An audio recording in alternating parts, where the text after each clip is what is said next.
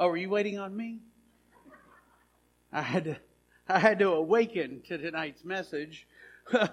last night, just for review and a recap, and then for those of you who maybe couldn't make it last night, glad you're here tonight. If I just jump straight in, you'll be like, who is Megan? We talked about Megan last night. She was vertically challenged, sweet smile, gentle spirit, fell in love with a man, got married to him, and then all of a sudden, just like that, he changed due to an unfortunate car accident with a um, drunk driver T-boned into her, and her husband's personality was impacted greatly by that. Uh, at the same time, he lost his short-term memory. She has to, on a daily basis, set 36 alarms for him throughout the day, upwards of three dozen. 36 seems like an odd number, but she just said three dozen. I did the math. Uh, anyway, so she's got like all these alarms on his smartphone telling him, of course, when to get up. That's the first one. And then when he goes to the store, he's got an alarm that tells him to go to the store, what to buy when he gets to the store, and then to remind him to go back home. I don't know. I don't know all of the alarms that she has, but she says it's, it's amazing all of the little details she has to put into his phone to make sure that he's going through his day okay. People at work, where she works, they have no clue the burden that she has to bear. People at her church who sit next to her on Sunday morning service they don't even have a clue.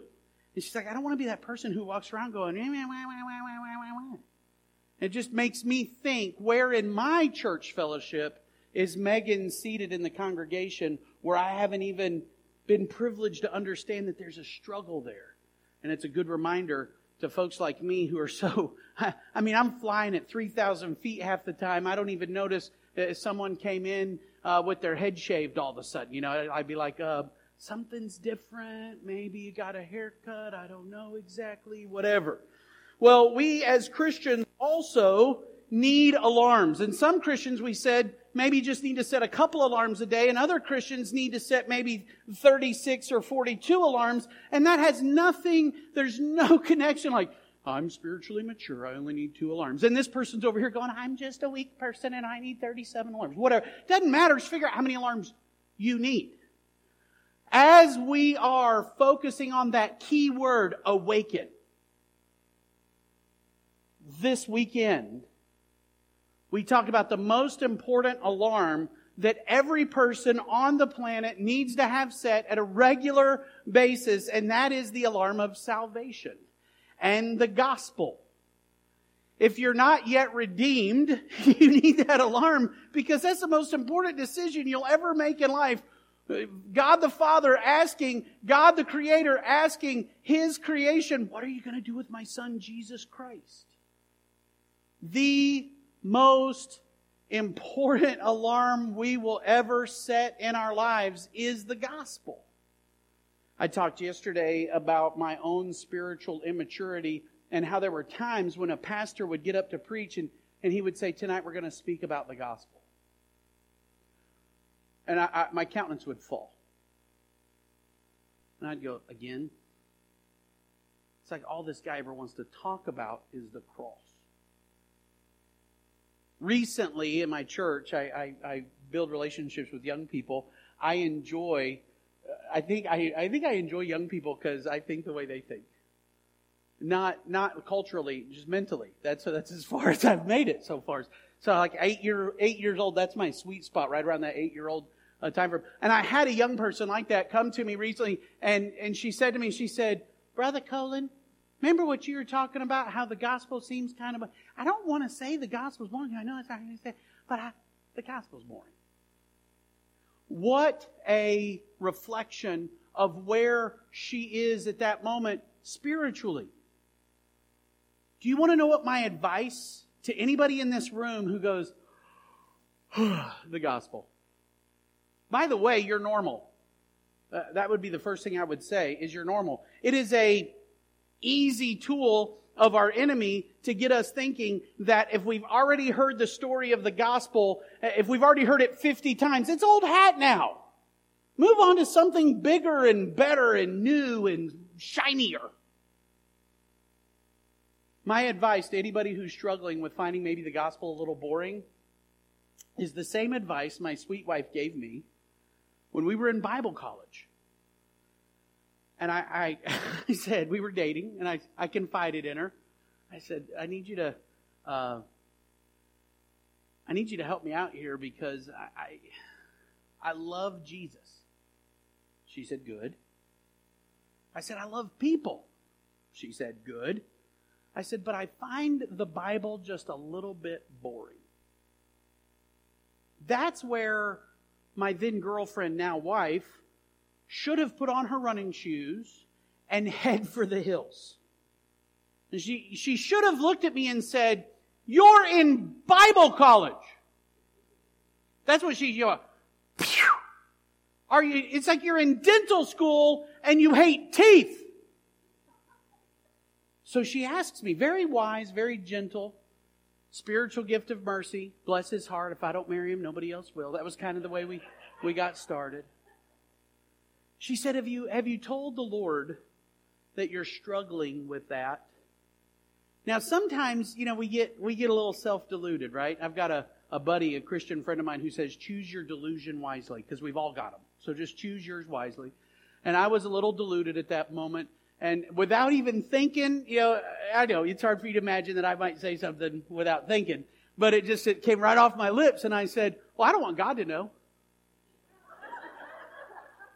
As as the words took a U-turn into my own ears, I thought, "You are the dumbest man on the planet," and I was right. so I, at that moment, and here's the funny part, though, is as I'm talking to people I find out that I used to think I was alone.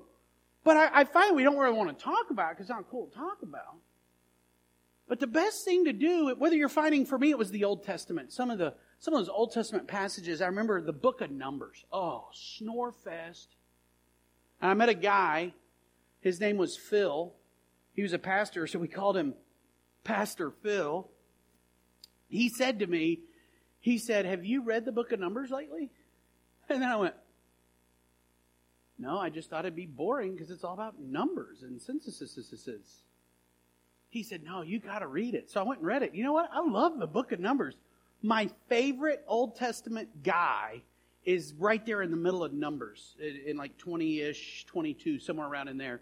My, my absolute, like when we get to heaven, we all talk about, y'all go stand in line for Paul and Timothy, and I'll get around to those guys. But the first guy I'm going to see, hardly anybody's going to be in line for because you just don't know him because he's in numbers. But it's a very exciting story. Um, I went to the Lord that night and I just said, Lord, I know this is, um, you already know it. You know my heart. But I want to confess it out loud so that I know you know it, so that the spiritual beings in this room, both good and bad, know that I know it and to invite your Holy Spirit, would you give me a passion for your word? That was the sum total of my prayer that night. That's the same advice I would give to this young lady in our church. Would you give me a passion for your gospel? Ask any parent on the planet if, if, their, if their child were to come and say to them, Hey, Daddy, could you help me appreciate you more? Uh, yeah. I w- I wouldn't scold my, my children for coming to me and, I'll walk you through that one. Let me tell you what I've done here. Let me tell you what I've done here. But of course, God the Father's going to put his arm around us and gently lead us along through that. And he did. And anybody who's met me now, I mean, my D group, if they were up here, and I've only got like a dozen or so middle school kids, and we're all in there, and we're being babysat by my wife, and we're talking about Jesus, and we're studying scripture together, but they would all tell you to a person, that Colin geeks out over God's Word. This is an amazing library of 66 books and two testaments written by several different authors to several different audiences. And I just have a love relationship, not just with the God of the Bible, but with the Bible itself. Last night I was connecting with one of your dear saints. I won't tell you who it was, but he's on the second row right here and he was talking about how he's reading through 1 Corinthians chapter 16 and there was a verse that just jumped off the page and it was 3D. Man, I love it when that happens. Have you ever been reading the scriptures all of a sudden just from out of nowhere the Holy Spirit hijacks your Bible reading and you're like, woo! And you go to another Christian and you go, hey man, look! And they go, uh-huh. No, no, no, look! And they go, uh-huh. you're not getting it! And they're like, what do I need to do to get you to calm down and let me get back to my day?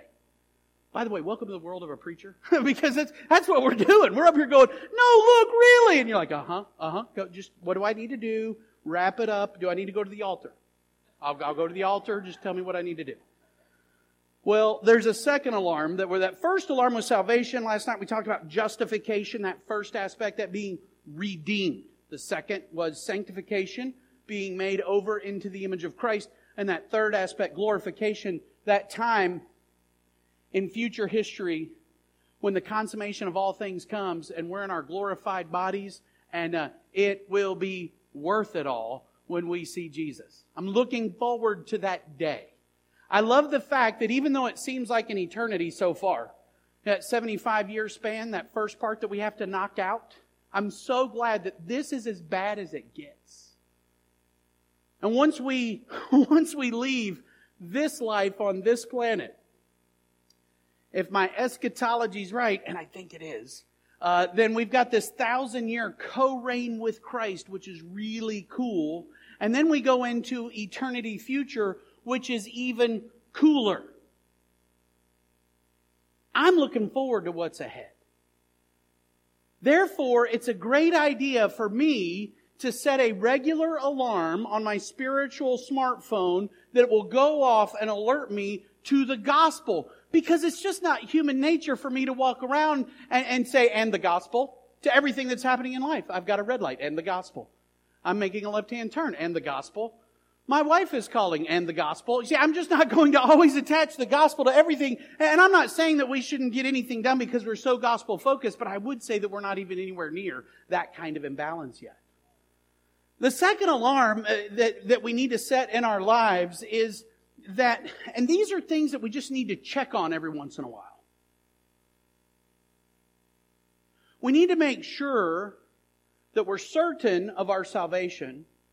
The second one, we need to make sure that we are certain of our calling in Christ Jesus.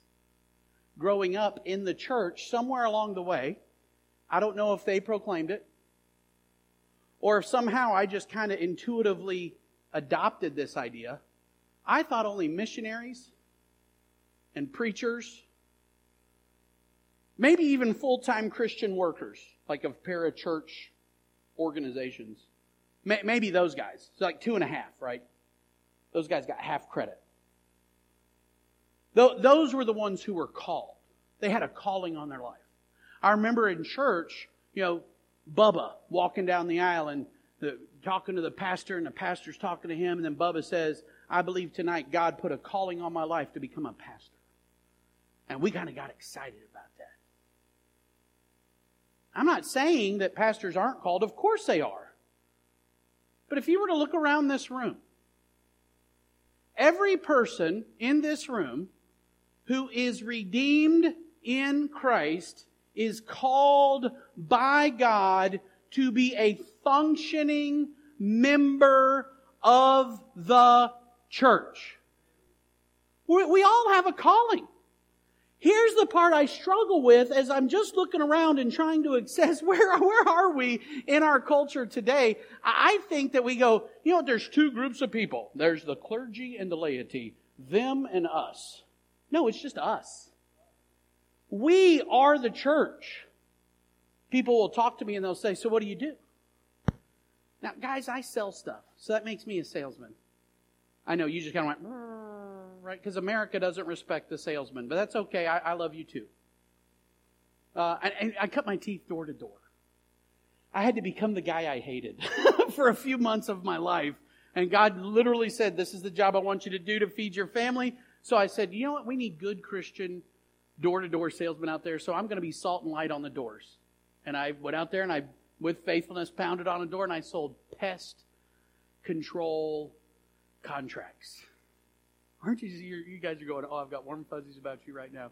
Now, I'm, I also travel as a salesman, so I guess you could say I'm a traveling salesman. Yeah, I'm just, I'm winning points left and right. Can we edit this from anything that'll be posted? Okay. but the question is, am I called to be a traveling salesman? I mean, I'm just a church member. Just. Get that out of your language. I am a member of the body of Jesus Christ. I am a body part, a part of a whole, and that as the parts all work together, we, we accomplish the will of God. You see, if, if the only alarm we ever set is salvation, we get into the rescue boat, but to no purpose.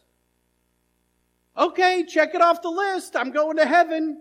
I get to live however I want, do whatever I want, just so long as when the, when the hearse comes to take me away, they all know I have the box checked. I have an uncle, when he passed away, the only thing we could hang his salvation on was a decision he had made 37 years ago. Could he be in heaven? He could be. Here's the hard part I don't think he will be. I don't know. I hope I'm wrong. I'm glad I didn't have to preach that uncle's funeral. Uh, if I did, I would have said something along these lines. If Uncle so and so were here, what he would be most concerned with is that you know for a fact that you're going to spend eternity in heaven. I think the second thing he'd be concerned about is that not only do you know you're going to spend eternity in heaven, but that you know what your function is in the body of Christ and you're spending yourself to accomplish that. There is no greater feeling in this world than when we're doing what God's called us to do. When we're functioning in that gifting that He's given us to do. Let's, let's get to some passages here. But before we do, I, I need to do what He's called me to do that I may reach who He has called me to reach. So tonight, the alarm label that we would put on our smartphone is know your calling. If you don't know yet what you're called to do in the body of Christ, figure that out. And then once you figure it out, you need to own it. Don't apologize for it. You do what God's called you to do without reservation or hesitation. So how do I know and own my calling? Four standards I'm going to give you tonight to consider on the quest to know and own your calling. And this all came out of, uh, this was a side swipe kind of thing. I'm minding my own business, doing devotions and daily Bible reading. And all of a sudden the Holy Spirit did one of those boom. And I went, hmm, so the order of these scriptures are not in order of importance. I didn't put the first one first because it's the most important. I did the first one first because it was the first time the Holy Spirit said, now chase this thread and pull it to, to its end. And then even after that, he said, and guess where you get to share this message? Mobile, Alabama. So here we go. Turn to Second Thessalonians chapter 1. We got a few passages that we're going to look at. Second Thessalonians chapter 1 if you're taking notes, the, if, if, you're a note taker like me, I take short notes. The, if you're going to write one word down, write the word valuable. Okay, but if you're going to do a whole sentence, we have a calling that should uh, or is to be a valuable calling. We have a calling that's to be valuable. That's the first standard that we're looking at. It's not some empty, hollow calling. It's got worth. And this was the passage. I, I, okay, so I've already told you I geek out about Scripture. One of the categories of Scripture that has been very helpful to me in my walk with Christ, uh, especially the Apostle Paul, but anywhere I can find it. But I love it when the Apostle Paul says, "And this is what I pray for you." I, I just I've never been. I didn't. I didn't come out of the the spiritual womb as a prayer, a strong prayer guy. And I've always struggled with how do I pray. Now, I'm a guy of many words. So when I read Matthew chapter 6 and he says, Don't be like the Gentiles who think they'll be heard for their many words, I go, Okay. So I'm not talking God like I can talk you into something, just beat you down with my words. So I don't want, I don't want to take that approach with the Lord. Yet it's interesting here that as he's praying for the Thessalonians, he says, To this end, we pray for you always. I also love this, by the way. There's a little challenge I gave to myself. I'm going to share it with you. When you text somebody, email, or send a handwritten note. If anybody ever do that anymore, anybody still write with their hands? Either way, uh, when you say to a friend, brother, sister in Christ, I'm praying for you, put the word that behind it, and then fill in. Let them know. I love it when I get. In fact, this is uh, this is off script, but who cares? You love Jesus, so you've got to love me. And uh, here she is. now, this is going to take maybe two minutes uh, but we're Americans, so that's an eternity. But you can you can handle it, okay? Uh, Colin. This was today, this afternoon. I'm minding my own business. I get this text. The Lord's brought you to mind multiple times the last few days. I wanted to, you to know that we are praying for you. Now, most people would just stop there. But this person says, I wanted you to know we're praying for you in your uh, painful distress and for you and for your family, just in general. And I don't even know that this person knows I'm, I'm preaching this weekend, but it, just a member of the church praying that God would ease your pain and that God would comfort you in your suffering and give you peace even if he does not remove the pain like Jeremiah. As he recounts his affliction and suffering, though God doesn't take it away, may your eyes like Jeremiah's be turned to look upon the goodness and faithfulness of God even in the midst of chaos and pain. She can pray for me anytime. We're not even done. I just had to stop it right there. Then she says, may the Lord be your portion and your hope. I mean, I'm just like, we need to pray for each other like this more, man. Then, just in case all of that wasn't encouraging enough, she copied and pasted some scripture. And again, I don't think it was like, uh, uh, I'm going to copy and paste three chapters, you know, but it was just a couple of verses. But this I call to mind. And, and by the way, this is out of Lamentations. Who reads Lamentations anymore? Anyway, okay. Uh, but this I call to mind, and therefore I have hope. The steadfast love of the Lord never ceases. His mercies never come to an end. They're new every morning. Great is your faithfulness. The Lord is my portion, says my soul. Therefore, I will hope in him. The Lord is good to those who wait for him. To the soul who seeks him, it is good that one should wait quietly for the salvation of the Lord. That's Lamentations 3. I'm going to start reading Lamentations more. I like what I'm reading right there. Paul says, To this end, we pray for you always that our God will count you worthy of your calling. Mom Sutton had a calling to make a ministry out of the janitorial service she offered Southeastern Bible College. And not only did she do it with excellence, but she trained other employees how to muse upon the Master. She's, uh, she, she lived out that quote that I've heard there's music in the mundane when you muse upon the Master. If you're going to clean urinals for a Bible college, do it to the glory of God. But fulfill your calling and make it a worthy calling. Anyone who's been in a restroom knows that if you're cleaning urinals, it's, it's, it's a worthy calling. They need to be clean. Fulfill every desire. I pray that God, he says in verse 11, I pray that God would fulfill every desire for goodness and the work of faith with power so that the name of the Lord Jesus will be glorified in you and in him according to the grace of our God and Lord Jesus Christ will count you worthy. I don't know if you've ever gotten your house appraised or some jewelry appraised, but we're just trying to figure out how valuable is this. Uh, he says, I-, I want it to be appraised, counted, or reckoned as having value that corresponds with reality. Side note, Hebrews chapter 3. Turn there if you want to. I can just read it to you. Therefore, brethren, partakers of a heavenly calling, you, you get to participate with God Almighty in His work. Consider Jesus, the apostle and high priest of our confession. He was faithful to him who appointed him, as Moses also was in all his house. Now, remember, Hebrews was written to what kind of Christians? Does anybody know? I'll give you a hint. It's in the name of the book. What kind of Christians were they?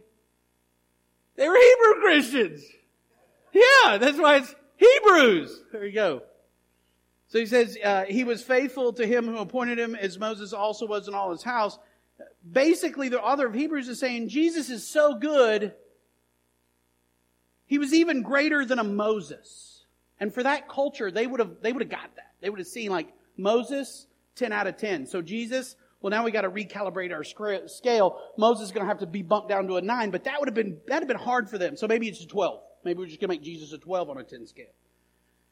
For he has been counted worthy of more glory than Moses by just so much as the builder of the house has more honor than the house. So interesting to me, as we've spent our time on Dauphin Island, we're just loving that. Thank you again for that. As we're walking down the beach, we see some of the weirdest looking houses, right? Because they got to be ready for hurricanes and all kind of crazy stuff, you know, but we don't see that in Cookeville, you know. It's a ranch style home. That's the way we build it, though. Middle Tennessee. We don't see much hurricanes uh, there. But when you look at some of those houses, and some of them are they've got this contemporary look, and I, I drove past one day, I went, "Whoo, that one costs a pretty penny." The house looks really cool, but if I met the builder of the house, I'd be even more impressed with him than I am of even the house. Because the house didn't build itself, it's the builder that gets the glory. That's the point the author uh, of Hebrews is making. We are partakers of a heavenly calling. We are to consider Christ because he's counted worthy of more glory than Moses Jesus created all things, that in him all things are held together, and the builder gets more glory than the building. Christ is counted more worthy than a Moses, and Paul prays that, that the Thessalonians will be counted worthy of their calling. Now, as we talked just a few minutes ago about what a calling is, I did a little word study on it. it basically means an invitation. God has invited us to come join Him in His work. It's used of God inviting all people to receive His gift of salvation with all the blessings that go with it. Because we're so simplified in our understanding of discipleship, we think discipleship starts after salvation. Discipleship starts at evangelism. And evangelism, the goal of evangelism is never to get somebody saved. And again, I have to indict my home church, not locally as that one church, but the whole denomination. Southern Baptists are known. We're known for getting out there and sharing the gospel and getting people rebirthed. What we're not known for is picking up the ball before it gets dropped. Discipleship starts with evangelism and then transitions into uh, that sanctification step where we're training them the disciplines that we learn from those who trained us. As one who has been summoned to participate in a feast, have you ever been invited to a feast? In November, we got an email from our youth pastor. As a youth worker, we were invited to a feast at Logan's Steakhouse. I was going to tell you, I'm a human. Okay? I mean, I got weaknesses of a human. First thing I wanted to know was, uh huh, who's paying for this? Some of you, some of you guys are out there going, yeah, my Dave Ramsey envelope was a little anemic, you know, and I'm going, so now the youth pastor's calling for a party, and I'm going to have to pay for me and my wife to go be appreciated. I wasn't bitter, you can tell. So I sent him a text. Hey, Pastor, you guys can't be going back home and telling on me, okay? Uh, I said, Hey, guys, who's paying? And he LOLs me, and I think he really did L. Oh, very L. Okay, I think he did. And he said, I'm picking up the tab. 18 of us? Well, I'm a good church member, right? See, he's critiqued if he doesn't pay, because then I got to pay. Now I'm going to critique him because you're using the youth budget to take all of us out to Logan Steakhouse? Yeah, it's a lose lose. It's, it's funny because now that I'm just a church member, it didn't take any retraining to get back into church member mode. But, but I was invited to that feast. Do you think I showed up? I showed up hungry.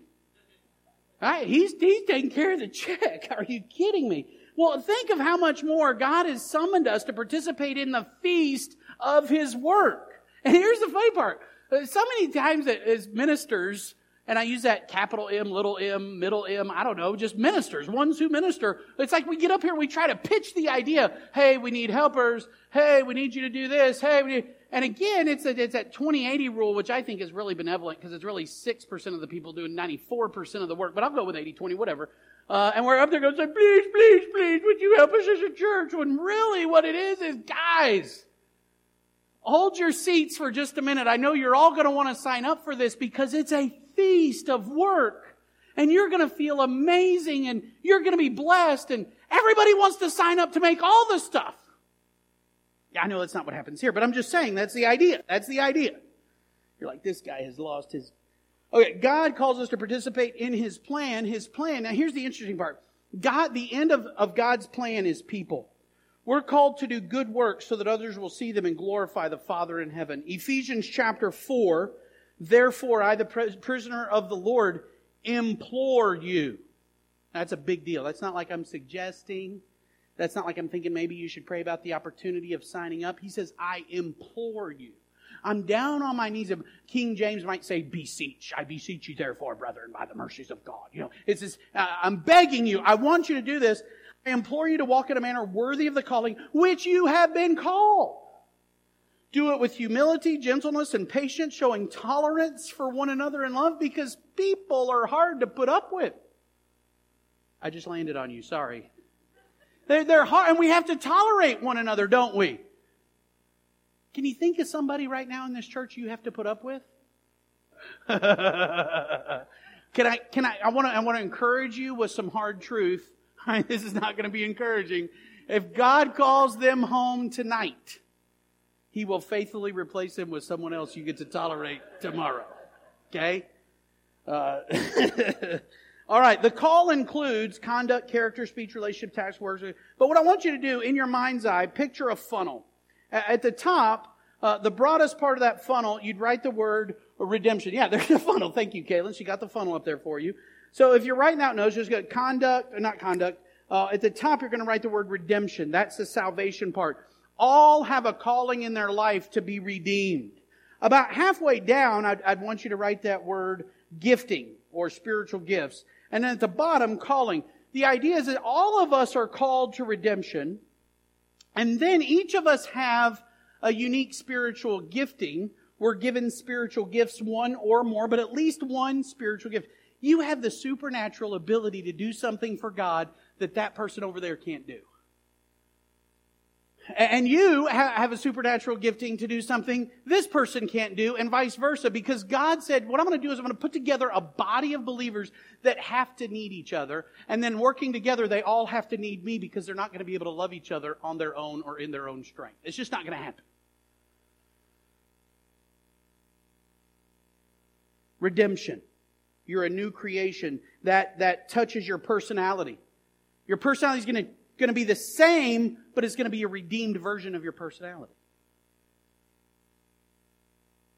Your talents, your skills, they're all going to be impacted. You're going to carry with you your experiences and your scars, your education and your training. And then you're, you're going to look at your gifting and say, okay, what Holy Spirit powered ability do I have? And by the way, gifting isn't for yourself or yourself or yourself. So that after we're done here, we go to the awful waffle, I mean the waffle house, and, and revel in the fact, look at me. Behold Babylon, which I have built, right? It's not for my own personal application. It is for yours. It's for the building up of the church as a part of a whole and a member of the body. And I like to eat. I told you all that last night. I can, several of you, I'm just looking around. I judged you. I know you like to eat too. Because you laughed. You're like, what are you talking about? Because you laughed when I said it last night. Y'all are sensitive. Calm down. I just started thinking about which parts of my physical body are necessary to make me happy through eating. I need my eyes, right? My eyes have to look over and see uh, some who I don't know who was in the room when I grabbed that uh, red velvet mini muffin. I looked at it; it looked good to the eyes. I needed my feet because this thing's portable, and they walked me over. My feet walked me over there, and I needed my hands, and they grabbed. Now, what if my eyeball said, "Hands? What are you all? You're grabbing stuff.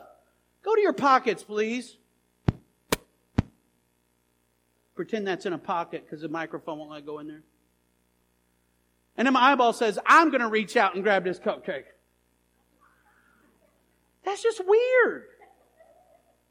And I need my mouth. And inside my mouth, and I don't want you picturing this because this gets weird too. I need my taste buds. And I need my spit. And all that starts to roll around. And you know, you're, kind of, you're going, dude, this kind of gross. I don't ever want to eat a red velvet cupcake again.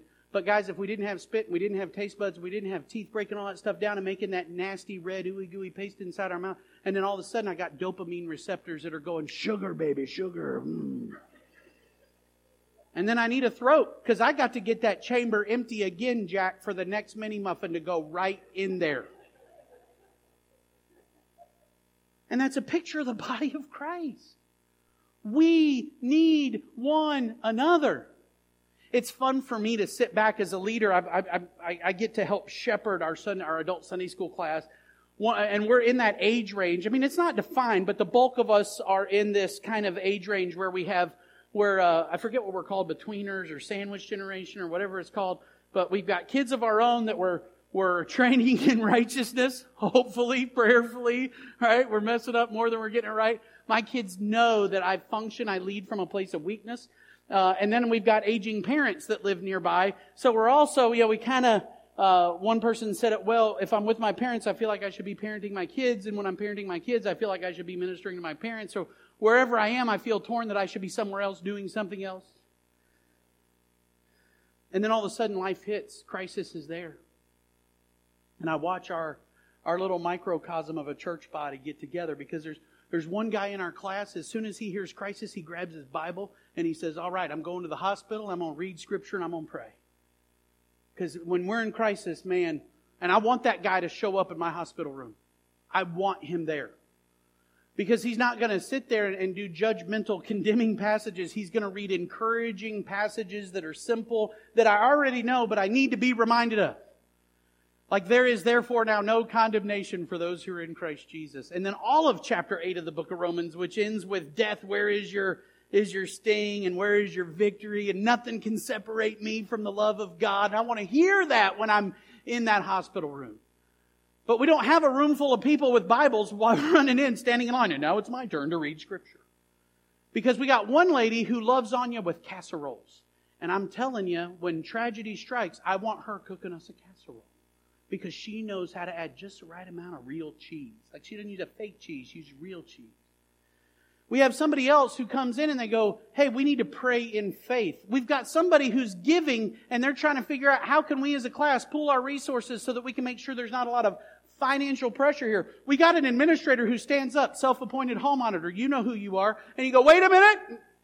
We want to make sure they don't get all lasagna for eight days. So you're going to go through me and tell me what you're bringing, how you're bringing, when you're bringing, and we're going to make sure we don't overwhelm them with food. You know, that administrative person's in, in place. And I love to watch all that go through. And that's just the gifting. Now, when you get to the calling, there are folks who say, well, I, I feel called to preach and to be a missionary. But again, every believer in Christ has a calling, a specific way in which they'll employ their redemption, that they'll use their gifting, their personality, their experience, their talents, all of that together for a very specific thing. This is the what, when, and where God wants me to do for the whom He wants me to reach. Three questions that you can ask yourself, because there are times where you, you kind of go, hey, I know what this person needs right here. I've been through this experience, I can help this guy out. So uh, I think since I'm the one who knows what to do, I need to talk to him. now, I'm the personality, by the way, who always assumes that I'm the one to deliver the message. I mean, I suck oxygen out of the room. I, I, I'm, I'm self aware. I got it. All right? But then there's that other personality who never thinks they're ever worth anything. And I, I should not talk. I shouldn't. I shouldn't talk because what if I'm? How do you know when it's the right time to go and encourage somebody? When it's the right time to deliver a certain message? Here's three questions that help me out. First of all, am I the right messenger?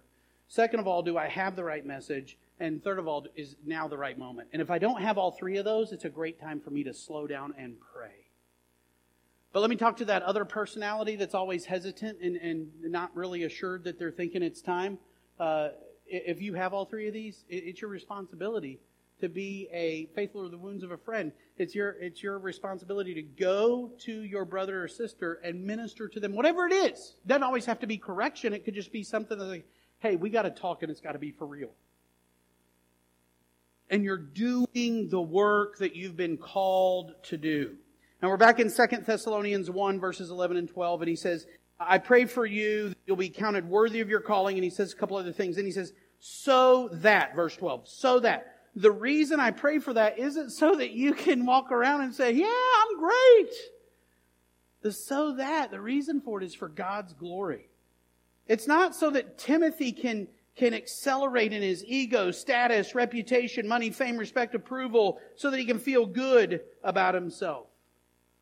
So, just in this little snapshot of what Paul prays for these uh, dear Thessalonian believers, we learn that the value of our calling or the value of our ministry to others is to be valuable to the Lord, that the Lord would esteem it as valuable in keeping with the reality of our redemption. Guys, that can't happen in our own strength. God can and will accomplish it, but we need to pray it for other people, and we need others to pray it for us. Before we wind it up tonight, Ephesians chapter 2, verses 8 and 9. If you haven't memorized those verses, I'd challenge you to memorize. They're great verses to memorize. Some of you are going, uh, uh, uh, let me help you out. Uh, it's the one that says, and you were, um, oh, I was up in verse 1. For by grace you've been saved through faith, not of yourselves. It's a gift of God, not a result of works, so that no one may boast. Just don't leave out verse 10. For we are his workmanship. Look at your neighbor real quick. Inform your neighbor you're God's workmanship. You're God's workmanship. You're God sat down at his workbench and you're you're what he came up with. Isn't that amazing? You are his handiwork. And he says, God created you in Christ Jesus for good works. That's your calling. What you've been called to, those good works, which God prepared beforehand so that we would walk in them. Your calling, your calling, your calling, your calling, your calling, your calling is customized to you. And it's not what you have to do. It's what you get to do. It's exciting. I, I always tell my family I've got this internal tuning fork. You know what a tuning fork is, right? And then I guess you tune a piano with it. I just know what a tuning fork is. But I, I feel like um, I used to play racquetball. There's a sweet spot on the racket of a racquetball. I found it in tennis once or twice, but when I found it in tennis, I've I haven't found a fence high enough to keep the ball from going over. That's why I like racquetball. It's like, but you hit that sweet spot and the vibrations transfer from the racket up to the elbow. It's the closest physical thing that I've gotten to the spiritual tuning fork within my heart that I have when I'm doing what God's called me to do, when He's called me to do it, to the audience He's called me to do it for. There are times when it looks like this. There are times where it's nobody knows about it. It's one on one in a room, off to the side, and God says, Here's your shot. Knock it out of the park by the power of my Holy Spirit. And I think to myself, batter up.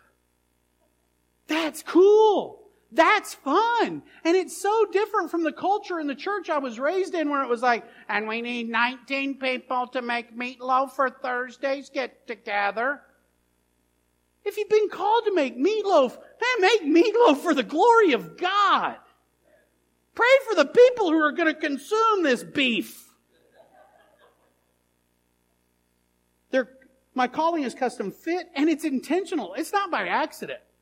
Any human leader can tell you half of our success, it's really more, but we'll just be, we'll just be nice to ourselves here. Half of our success is by accident. It's like, yeah, I meant to do that. God, it's always intentional. He's not sitting here going, okay, so how can I take what Brandon just said uh, about Awoken? Since he keeps making fun of himself, I'll, I'll jump on that bandwagon. And how can I help Stan build a bridge? You see what I'm saying? I mean, God's I say, he's sitting there going, watch this. And we're going to revel in the fact that we've got men who love God, who are answering the call of God in their lives, and where they could be taking a stand at the local bar, they're taking a stand on a platform saying, this book is good, our Savior is worth following, even if stuff falls out of the scriptures. That was all planned. I knew that was going to happen. It's intentional. It's custom fit. It's pre-designed by an all-powerful, all-knowing, capable God. He's the designer of the universe, creator of creation. He holds it all together by His will. He brings it into existence by His word. And He lets us participate with Him. And while we're doing all that we can do to mess it up, He continues to accomplish it. Nobody mows the yard like they're John Wayne. Unless you're a good daddy who has a four year old daughter who wants to help you mow the yard. I might have thrown a hip out that day. My wife was for fear that we were going to lose a foot, a hand, some. I got this, honey. It's self propelled. We got this. We mow, and here, here she is, four years old, going, I'm helping daddy mow the yard. And God goes, You're starting to understand your role in my work. Because in my youth, I thought I had something. Huh. I know why God picked me for his team. His team's better off for it. God says, you, You're puny. Let me help you out with a little humility on the floor. And, and so we move on. The conclusion to which we come God's called me custom design ministry. He's called all of us to a custom, and He's not gonna, you say, well, Brother Colin, that's good for you. Look where God's got you right now. You don't know the desert God's walked me through to get where I am today. Nor do you know the desert He's walked fill in the blank with whatever name you think is a successful Christian worker in their life. Walk through your desert. Learn what you need to learn. Get trained. Get equipped. Get discipled. But don't get discipled for your own personal benefit. Get discipled so you can turn around and invest that into faithful people who will disciple others also. He's not going to hide from you what he wants you to. Well, Colin, that's good for you. You know what it is. He's not a carny. He doesn't sit there and call you to his table and say, watch this, here's your will. Shell one, two, or three. Which one's got the little P in it? I don't know why we get these erroneous ideas of God, but if we ask Him, will you reveal to me your calling, custom fit, predetermined, intentional in my life? Will you reveal that to me? Ask any parent on the planet. If their kid came to them and said, even the bad parents would get this one right. Uh, I didn't mean that. Even the bad parents would get this one right. Daddy, would you show me what it is you want me to do? What role you want me to serve in our family? Go play some more iPod. I ain't got time for you.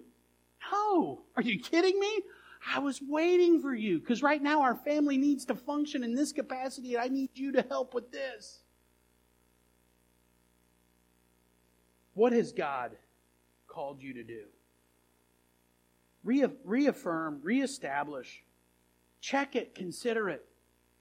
Has God called you to serve Him? Has He called you to speak for Him? Has He called you to, to function in this church in a very specific way for the building up of this church? And are you faithfully doing it? We have a tendency to get distracted. Life just throws us distraction after distraction and blocks our view. That alarm goes off and we go, wait a minute. Am I really knowing and owning my call? We have a tendency to doze. We're just tired.